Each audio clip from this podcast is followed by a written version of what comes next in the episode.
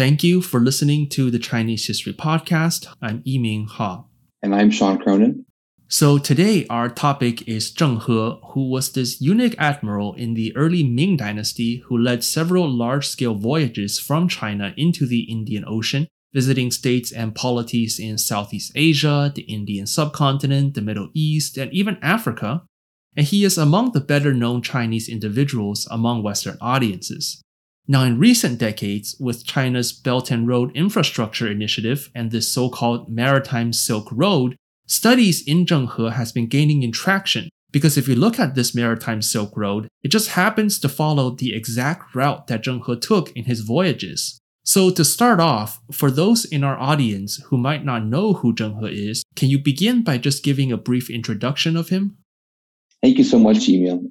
I think that this is a, a, very crucial topic for the study of Chinese diplomacy in Southeast Asia in the past, and it is brought up frequently as a somewhat of a cultural topic today because it's a way to make a motion toward the study of pre-modern Chinese diplomacy and interactions with the other outside world while still telling a, a history that speaks to our moment today, that is a moment of increasing globalization so it's a moment of perhaps pre globalization that people can point to and use that as a starting point for understanding something about the Ming Dynasty and that period of the, the 14th and 15th centuries. I'll give just a little bit of background in case anyone is unfamiliar with these Zheng He voyages, and then we can have a conversation, I guess, about what's its significance, something more about the historical context, and what really was going on behind these so-called Zheng He voyages. Yeah, that sounds good. Traditionally, historians have argued that Zheng He, a eunuch in the service of the Ming dynasty, was sent seven times to carry diplomatic edicts to the, the kingdoms of various Indian Ocean polities. This spanned through Southeast Asia, South Asia, all the way to the Middle East, even to the eastern coast of Africa. The time period for these missions is roughly 1405 to 1431 each time Zheng He would be appointed as the kind of head admiral of a diplomatic mission, together with a huge retinue of historically large number of ships, each ship being also enormous and filled with not only diplomatic personnel, but also soldiers and merchandise for trade and as diplomatic gifts to the kingdoms and to the, the rulers to which the Ming dynasty was sending these missions. In terms of um, where exactly did Zheng He go, the Ming documents give us quite a good sense, actually. So, on the one hand, Zheng He spent quite a bit of time in diplomatic missions to Southeast Asian countries primarily. This included particularly diplomatic missions to the Straits of Malacca. So there would be a kingdom of Palembang, a new upstart kingdom of Malacca that was at the time escaping from its hegemon, the Majapahit kingdom of Java. There were many missions sent to Sumatra and other parts of Indonesia, as well as Java, Champa on the coast of where central Vietnam is today. And later voyages would go all the way to the western end of the Indian Ocean. So, for example, He would spend quite a bit of time on the western coast of India and Calicut, as well as reaching the Strait of Hormuz and traveling to Mecca at one point, and as well as a number of kingdoms in the eastern coast of Africa. So this is generally his his itinerary. And I just want to mention that these were massive fleets that were accompanied by many military and logistical vessels. These ships carried not just people and trading goods, but also horses, livestock, water, fresh produce, and fodder. And of course, you have these massive treasure ships that, if you put Columbus's ships next to them, would really make Columbus's ships look like tiny lifeboats. And as you mentioned, there were several of these voyages. So these were massive undertakings. And so that really begs the question of why did the Ming state spend so much resources sending these fleets out to visit these states? Absolutely. This is a great question, Yiming. And you're right that this is, in many ways, an unprecedented mobilization of resources for an overseas diplomatic mission in Chinese history. There had been previous missions of one or two ships, maybe even a slightly larger fleet, whereas it seems that, as you mentioned, Zheng voyages mobilized an enormous amount of resources that was extremely expensive on the treasury. And at the same time, would spend many months at each court they visited. So the question is absolutely why? So traditional scholarship has wrestled with this issue throughout the 20th century, and a bunch of you know new scholarship has been coming out in the 21st century to try to reassess why Zheng He, why these missions, why Southeast Asia, why South Asia, why the Indian Ocean world at all for the Ming. Scholars have put forth several hypotheses. The first is a relatively understandable one that the Ming wanted to project its military power in the maritime realm. Others argue that the Yongle emperor, that is the reigning emperor at the time, sought to use the Zheng He voyages as an opportunity to expand commercial relations with Indian Ocean kingdoms, many of whom controlled the trading rights to important goods such as pepper, sappan wood, which was a very important wood for making a particular red dye, as well as other valuable goods such as gold and silver and, and, and various other things. There's also been somewhat more far fetched theories. One is that the voyages were undertaken in order to obtain giraffes, which incidentally Zheng He did indeed bring home from, from Bengal, an African giraffe, which paraded around the streets of Nanjing and has become really a cultural icon. Right, we have the famous painting of this Chinese courtier holding this giraffe as it was being presented to the Yongle Emperor. The Chinese thought the giraffe was the qilin, which was this mythical Chinese creature. They thought it was the qilin. Exactly. There's also been other kind of far-fetched theories that the Yongle Emperor was sending missions out to go search for his nephew, who had previously been emperor and who the Yongle Emperor had deposed. So he had formed this coup against his own nephew, but no one knew where the nephew went after that. So some some theorize that he was going out to Southeast Asia to search for him. I think that the the, the current state of scholarship on Zheng He has pretty thoroughly disproven some of the more far-fetched theories. This was an enormous mobilization of human labor and resources, as we mentioned before. And so it's worth taking seriously as a significant diplomatic move and questioning what goals particularly was the Ming state trying to achieve with these various missions. So with that, I think it's important to make several points. The first is that Zheng He was only one of many eunuch diplomats of the Yongle reign. So he might have been the most famous and the most trusted one amongst them because he was sent out at least six times according to the Ming records. And some scholars allege that a seventh mission did occur. But there were also a number of other eunuchs who were used by the Yongle court for diplomatic purposes, not only to visit Indian Ocean polities, but also to visit other polities in Southeast Asia via the overland routes. So places such as the various Thai kingdoms along the Shan states today, the Yongle emperor would send uh, a number of eunuch diplomats to go and deliver edicts to these kingdoms as well. So it was part of a broader diplomatic trend at the beginning of the 15th century, whereas in today's world, it gets told as really the myth of this one eunuch who goes out and it discovers the Indian Ocean. But really, it, it is more, he is one diplomat working in a larger system.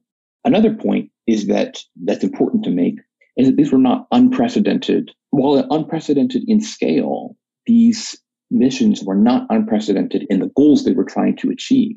So already in the late 14th century, the Ming dynasty had begun to make diplomatic overtures to many Southeast Asian states, primarily states that had ocean access and were involved in maritime trade.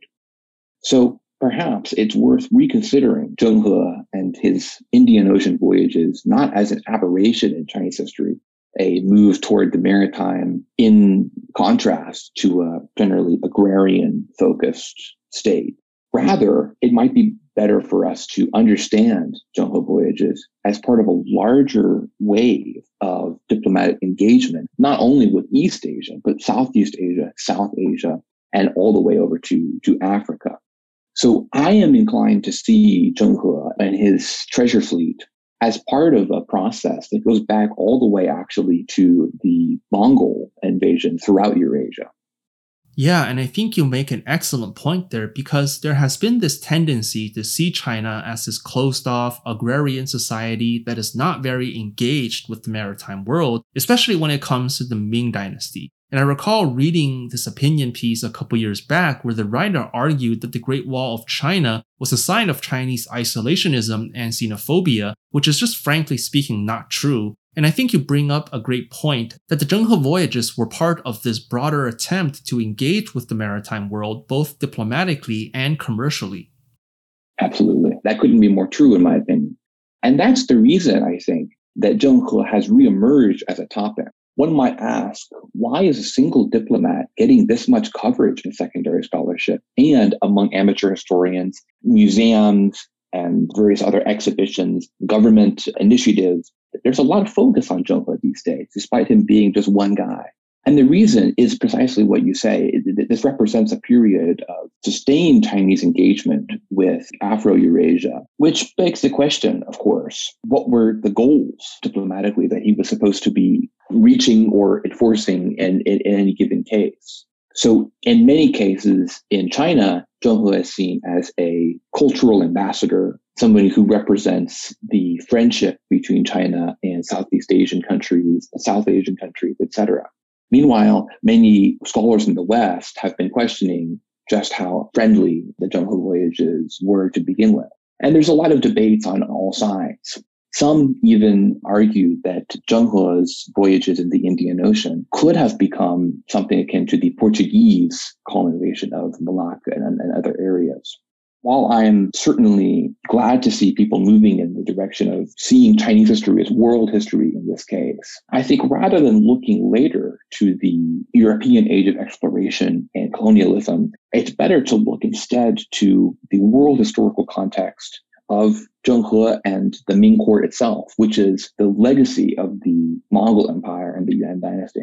So perhaps the debate about whether or not Zheng He was an ambassador of friendship or not is something we can be put on the back burner for a minute while we consider what were they trying to do. And since you bring up the Mongol Empire and Mongol legacy, I think it's worth talking a little bit about that. What exactly was the legacy that the Mongols bequeathed to China after the Mongol Empire collapsed? Yeah, absolutely. So the Mongols under Genghis Khan and his son and successor, uh, Khan, throughout most of the early 13th century, had invaded or secured the submission of many states in Eurasia. There are letters surviving between Mongol Khans and the popes in Europe. The Mongols conquered much of the kind of heartland of Eurasia, Persia and China, for example, two of the wealthiest agrarian societies in Eurasia at the time. By the time Kublai Khan came to power in 1260 via a civil war with his brother Ariq Böke, Many of the areas that had not been submitted to the Mongols, though, were actually in Southeast Asia or maritime East Asia. After declaring the formation of the Yuan dynasty in 1271 and essentially establishing the China branch of the Mongol corporation, as it were, Kublai Khan then began an attempt to secure the submission of states overseas as well. States such as Japan, Java, that had in past centuries enjoyed diplomatic communication with previous Chinese states, such as the Tang Dynasty, for example. So in 1274 and 1281, Kublai's armies attempted failed invasions of Japan, and I'm sure our good friend and colleague Lina Nia can say more about that in a future episode. And then in 1293, Kublai's armies invaded Java, the Majapahit kingdom in Java, and that also was a historic failure. So the Mongol legacy in Eurasia was one of unity, of bringing the entirety of at least most of the Eurasian heartland under Chinggisid rule, Central Asia, East Asia, the Middle East. Yet at the same time, in the maritime realm, it was one of unfinished business. Japan had never officially recognized the Mongols as the official Yuan dynasty. And although several Southeast Asian states, such as Java and, and Siam, did indeed often send envoys to the Yuan court in Daidu or Beijing today, it certainly was not under the circumstances that the Yuan rulers would have wanted and that they often got from states that they could threaten with military force, such as Goryeo or Korea and many Central Asian states. So in terms of the interstate environment, while the Mongols had indeed secured the submission of many of China's overland neighbors, they'd been much less successful in the maritime realm, which begins to kind of set the table for the Ming's diplomatic overtures in the 15th century. So that brings up another interesting question because the Yongle Emperor was the one who sent these treasure fleets out to Southeast Asia, but also, as you mentioned, to other parts of the world as well. But before him, the founder of the Ming Dynasty, the Hongwu Emperor, had tried very hard to restrict maritime interactions. He wanted all diplomatic embassies and trade to be conducted through what scholars today would call the tributary system. He forbid Chinese people from going overseas, and he also forbid his successors from using eunuchs as officials. But the Yongle Emperor overturns all that. Not only does he send these treasure fleets overseas, but he also puts eunuchs in charge of them. Why do you think that was? Why do you think there was such a disjuncture between the Hongwu and Yongle reigns? I think this is one place where new scholarship can really make an impact. So, as you mentioned, the current narrative of the Ming is that the founder, Zhu Yuanzhang, who takes the title of the Hongwu Emperor, is somewhat of a proto Han nationalist, and he throws out the Mongols. He reestablishes a China for Han people, and he bans border crossing and maritime trade. So, with regard to the so called maritime ban, that that is a prohibition on unauthorized merchant ships going to sea specifically with the goal of arriving at a foreign country and engaging in trade there. So this, this was issued in 1371, 1372, and has become somewhat of a hot topic in Ming studies because it, it seems to represent for many people this isolationism, a move back to the agrarian lifestyle, etc. And certainly, the Ming founder, Zhu Yuanzhang, or the Hongwu emperor, was at the same time sponsoring a lot of agricultural reformation projects. However, I think we might be overstating the case if we consider the Ming maritime ban as a, a sign of anti-foreignism. First of all, many of the statutes of the Ming maritime ban were actually borrowed from the Yuan dynasty. Really, the Mongols had, in many ways, paved the road for Zhu Yuanzhang's particular maritime policies. And this essentially boils down to if you do not get a permit from the local government, there's no way you, you can be allowed to go abroad to do trade. Think of it like passports today. You can't just go get in a rowboat and go to whatever country you like and start buying and selling. There are, you know, processes you have to go through. Nevertheless, it is certainly true that the Ming restricted access by private individuals to foreign countries to an unprecedented level, especially in the Hongwu Emperor's reign. And this has been explained through a number of ways, most notably that the Ming coasts at the time were often victim to pirate attacks by so-called Japanese pirates, which incidentally scholars have found were not all Japanese, but essentially lived in islands and caves uh, off the China coast, generally the East China coast, and would engage in a lot of kind of pillaging of coastal cities in order to support their their operations. So one of the goals of the maritime ban was to prevent people from going abroad to join these pirate bands. Another reason for the Ming maritime ban was that Zhu Yuanzhang's ascent to power was definitely not unopposed. There were many other, we could call them warlords or strongmen, particularly in South China and in Central China at that time, that were all competing to be the next rulers of a potentially unified Chinese dynasty in the wake of the slow collapse of the Yuan state beginning in the 1350s. Many of these warlords relied quite a bit on maritime shipping and coastal fortifications for their home bases. And so, in a way, after taking power, it makes quite a bit of sense, actually, that the Ming founder should restrict access by private individuals, mostly Southern Chinese who live in the area already, because there's always the risk that they might go and join one of his rivals as well. So there's a security interest at stake for the Ming maritime ban. So, just to summarize, the maritime ban was not at all representative of the Ming as a xenophobic and isolationist state shut off to foreign interactions. Instead, there were reasons why the ban was in place, and it certainly wasn't to cut off diplomatic and commercial links. Instead, it was to channel them through official state avenues where the state can better control and manage these diplomatic and commercial links. And with regard to the second part of your question about the Hongwu legacy going into the turn of the 15th century, the coup against the Hongwu emperor's immediate successor, the Jianwen emperor, and then the establishment of the Yongle emperor, that is the patron of Zheng He, as the new emperor of China. This is a very important question. And scholars often think that the Zheng He missions represent a reversal of a policy of seclusion.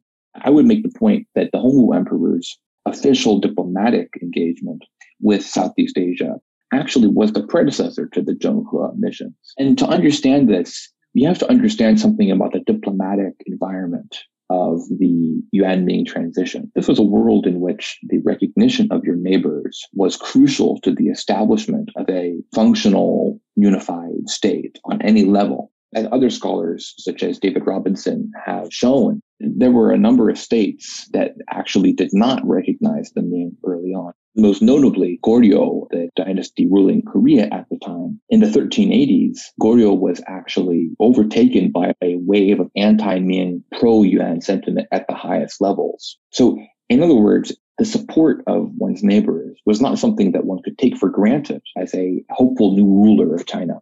And so the Ming founder found himself in a position where many of the states that had previously been deeply engaged with the Yuan court, Goryeo for one, Dai Viet in Vietnam, as well as many states of Central Asia, were in many cases more willing to take the side of the fallen Yuan court than they were to adjust to the Ming cause.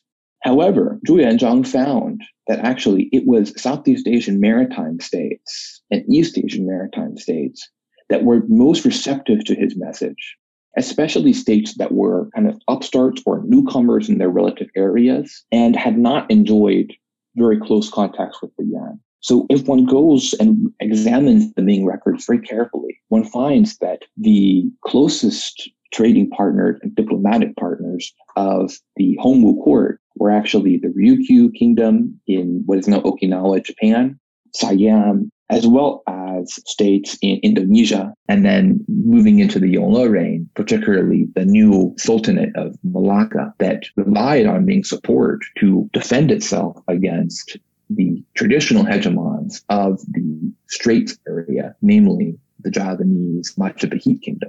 So interestingly, we find here a Chinese state trying to establish itself in the region and relying actually primarily on the recognition of states that did not use classical Chinese, at least not yet in the case of Ryukyu, for their diplomatic engagement and did not have a long history of diplomatic engagement with China or with the Mongol Empire. So then in that sense, I would say that the Zheng He missions represent an expansion of the original Hongwu project, not a reversal of his policies. I think that is a very interesting point, but I do have a question. You just mentioned that after the Mongol Empire fell, the Hongwu and Yongle emperors depended on recognition from these other states for their legitimacy, and so they dispatched embassies to these states. But what did these states have to gain from recognizing the Ming? Certainly, Zheng He's fleet was large and intimidating, but compared to the European voyages, they were relatively more peaceful. There were episodes of violence, and Zhenghe did use military force in some places, but overall, they were relatively peaceful. So, what were the benefits for these other states? That's a great question, Yiming. And implicit in that question is the recognition that states could refuse to acknowledge the, the legitimacy of the man. And this is a, a reality Zhu Yuanzhang had to deal with. One of his rivals, for example, a warlord by the name of Chen once he established his short-lived revived Han dynasty, and, and he was very quickly defeated by the Ming, but while he was declaring himself as a potential emperor of China, one of his first acts was actually to send an embassy to Vietnam and ask for recognition and military assistance. And he was turned down. So this is a real issue in terms of understanding the diplomatic environment at the time. So to speak specifically to the Zheng He missions, which brought the Ming court in into contact with many states that had either never engaged on an official level with a Chinese dynasty or had only infrequent ties with the Yuan court, it definitely is worth considering. You know, what are they getting out of this? And I, I think the easy answer is a trading partner. Zheng He's ships were filled to the brim with Chinese goods for foreign consumption, most notably silk of many different types in shapes and colors and sizes that would be well received in Indian Ocean ports. And at the same time, Zheng He and his crew would also be key buyers for many of the Indian Ocean products, such as pepper, which was one of the, the main exports of the Kingdom of Calicut, for example. So there's this commercial connection. But at the same time, it is important to recognize some of the new scholarship that's come out about Zheng He, the martial diplomat, right? So he does not just go with, with fruits and, and silks and say, welcome, please trade with us. Many of the treasure ships were filled not only with treasure, but, but also with soldiers. He had his own army unit. And it's not entirely clear how big this force was. So, for example, in 1424, when the Yongle Emperor died, his army was actually stationed to protect Nanjing from a potential coup. So this was a standing force that could be used to reach any number of main goals. During the Yongle reign, when Zheng was going out to the Indian Ocean with this military force, they actually did get into a number of military engagements with Indian Ocean actors. So in the first mission, between 1405 and 1407, Zheng He reports back to the emperor that he and his fleet stormed a Chinese pirate base in Palembang in Malaysia and deposed the pirate king. In the second voyage, when going by a kingdom in Sri Lanka, after a particularly rude welcome by the Sri Lankan king, Zheng forces did engage in a battle with him and actually brought him forcibly back to the Ming court to face the Yongle emperor and so-called atone for his crimes. And then in another voyage, they bring a usurper of the Sumatran throne back to the Ming court. So in a way, Zheng He is, is he's a bringer of trade. He's a bringer of economic opportunity, but he's also a, a, in ways a policeman trying to, in a way, assert Ming presence in the region and defeat Ming enemies, ones that were endangering the Ming's diplomatic goals. So in a way, then, these kingdoms, if they recognized the Ming, they could depend on Ming military power for support. So it was not only about trade, but it was also beneficial for their own internal security and legitimacy. Absolutely. So the case of Malacca is very instructive here. So as, as I mentioned, Malacca was, was really only founded at the turn of the 15th century, like 1399, 1400, when a local ruler from Java moved to the area to essentially find a place where he and his personal followers could have their own state. And it can be argued relatively successfully, I think, that the survival of the Malacca Sultanate, at least in the early years, was very much reliant on Ming power. So some maps of Zheng He's voyages actually indicate that there might have been stationed in, at least right outside of Malacca, a Ming garrison a Ming military garrison. And similarly, Cochin on the western coast of India was another state that received very kind of special treatment by the Ming against Calicut. And they received a rock inscription stele that had inscribed on it the Ming emperor's promise to protect Cochin and endorse the legitimacy of its ruler, and so on and so forth. So one of the goals for the Ming here was, in a sense, to protect its allies. And its allies were often these upstart, new to the scene states that could essentially very quickly become reliant on Ming power and thus give in to many Ming diplomatic goals. Yeah, and I think you raise a lot of points about the Ming and about Ming diplomacy with Southeast Asia that is really worthy of further investigation. And I hope in the future we can talk a little bit more about them. But with regard to Zheng He, as you said in the introduction, these voyages lasted only about two decades. After the Yongle Emperor died, these voyages were stopped, these treasure fleets were left rotting and then destroyed, and a lot of the records were lost. And so why did these voyages stop? If the goal was to open commerce, if the goal was to project Ming power and legitimacy, why did the Ming put an end to these voyages? That's a great question, and one that's really puzzled historians. Some historians even argue that had the Ming diplomatic missions to Indian Ocean states continued, the Ming could have become a maritime power that would have been able to repel the Portuguese and the Dutch and the European powers who would come in the 16th and 17th centuries. Everyone wonders, why give up sea power when you just accomplished it? And I think there's many answers. So first of all, in 1424, when the Yongle Emperor dies, the missions are temporarily halted until 1430, when He is once again, for the last time, sent overseas. One explanation for this pause is that the Yongle Emperor's immediate successors, his son, the Hongxi Emperor, and then his grandson, the Xuande Emperor, were in mourning for their fathers. And it would have been uncouth to spend an enormous amount of money to have ambassadors from Siam and Calicut and Eastern Africa go have a huge party at the Ming court when the emperor is in mourning for his father. So that's one that's one reason that I don't see talked about so much in the secondary scholarship. Most scholars see the stoppage of the Zheng He voyages as an indication of the victory of Confucian officials over the martial emperors who had been inspired by the Chinggisid legacy to engage in martial spectacles abroad and diplomatic missions. There's some truth to this. But it's worth recognizing that the Zheng He voyages did actually have an enormous impact throughout the entire first half of the 15th century on Ming diplomacy with South and Southeast Asia. You have missions from South Asian kingdoms still arriving at the Ming court in 1450.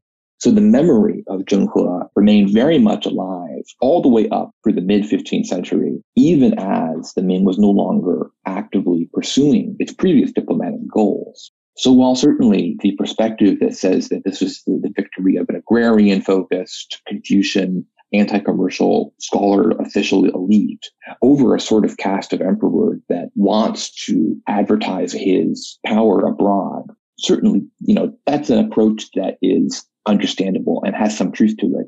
But i think that we shouldn't undervalue exactly what Zheng He was meant to do in the first place and how he did it Additionally, after 1449, when the Ming emperor was actually captured and kidnapped on a campaign by a Mongol leader, Esen, the Ming's diplomatic focus turned very much away from the outside world, particularly maritime world in Southeast Asia, to defending its frontiers, trying to reestablish a not only a functional government, but a government that can protect Ming territory.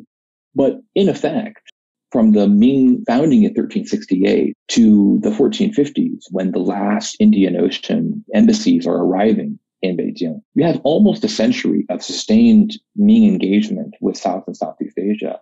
And it's just, I think, that the Ming's diplomatic and governmental goals had just shifted by that time. In other words, the goal was never to establish lasting sea power forever to predate the Portuguese or Dutch voyages, which of course no one at the time knew was even possible, but rather was to achieve immediate diplomatic goals. And after the Ming had achieved sustained recognition for almost a century by states throughout Eurasia and throughout the maritime and overland realms, it was no longer seen as a priority to be constantly in contact with Calicut, with the eastern coast of Africa, in the Straits of Hormuz, etc. So it makes sense in that sense that the Indian Ocean voyages were eventually brought to a stop. Yeah, and I think another possible reason was that these voyages were just wildly expensive. If you look at what the Yongle Emperor accomplished, aside from sending these voyages out, he also engaged in numerous military campaigns, massive military campaigns against the Mongols. He invaded and conquered Annam, which is the northern part of Vietnam, he relocated the capital to Beijing and essentially reconstructed the city, and he rebuilt the Grand Canal. All of these were expensive ventures, and the voyages, despite opening up diplomatic and commercial links, really didn't generate enough revenue to justify keeping them up. So, combined with all the reasons you mentioned, it made sense for the Ming to stop them, not because the Ming suddenly turned isolationist, but because there were practical reasons to stop them on the one hand and on the other hand, as you mentioned, the Ming had already achieved many of its aims. Absolutely. And, and cost is in many ways one of the biggest factors. my sense is that the Zheng He voyages were almost always at the financial loss. It was an expenditure. It was not the case that the amount of pepper and sappanwood that you buy abroad will actually get back the capital you spend to create these ships and pay for labor and food and all of the lavish gifts. So absolutely. And particularly for a state that is trying to double down on its commitment to the peasantry and to an agrarian lifestyle that can actually support the survival of the Ming Dynasty going forward, it makes sense that these sorts of really lavish missions were no longer carried out, just as you say. Yeah, and as we get into the 16th and 17th centuries, the Ming once again becomes more involved with the maritime world, but this time it was through private merchants and not through state sponsored voyages, and perhaps we can talk a little bit more about this in a future episode. So that concludes our episode today. Thank you so much, Sean, for introducing us to these new perspectives and new scholarships on Zheng He and the voyages. It was certainly very, very interesting, and I believe corrects a lot of the misconceptions people have about Zheng He. Yeah, absolutely. Thank you so much for giving me this opportunity to talk about this really incredibly interesting episode in Ming history. And I very much look forward to coming back on the show again sometime soon. So that concludes our episode today. Thank you so much for listening to the Chinese History Podcast, and we'll see you next time.